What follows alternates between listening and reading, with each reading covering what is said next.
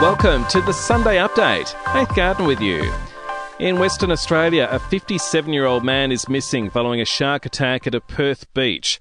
This man was at Port Beach in North Fremantle where the attack occurred. Scott says there could have been more than one shark involved. We saw the fin of at least one, and it was massive, and about, I don't know, a metre and a half behind that, another fin.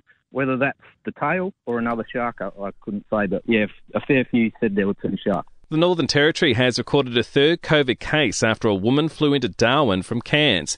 The 21 year old is a close contact of the Territory's original case, which sent the town of Katherine into a three day snap lockdown. Mopping up continues after storms hit Melbourne late Saturday. Up to 40 millimetres fell in the space of 15 minutes. At least eight people have been crushed to death at a concert in Houston, Texas. A crowd surged towards the stage while rapper Travis Scott was performing.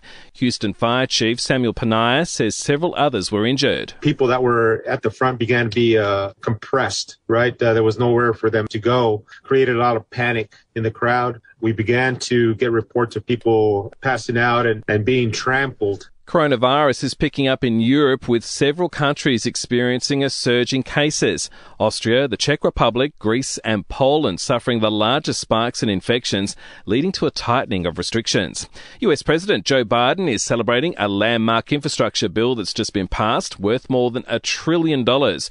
And National Recycling Week begins this week, focusing on protecting the environment and reducing waste.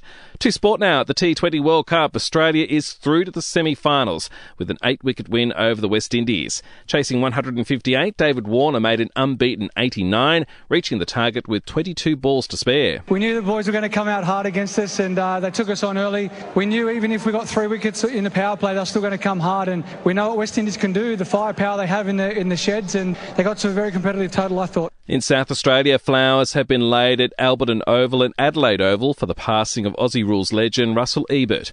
The 72 year old passed away after a battle with leukemia. And in the supercars, Shane Van Gisbergen has extended his championship lead after winning race 23 at Sydney Motorsport Park. To entertainment news now, Brazil is mourning the loss of one of its Latin Grammy winning stars. Marilia Mendonça died with four others in a fatal plane crash which was en route to her concert.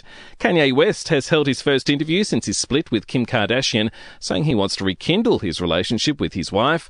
And Marvel's Eternals will top the box office this weekend, raking in almost 70 million over three days. And we'll see you tomorrow morning for another episode of The Update.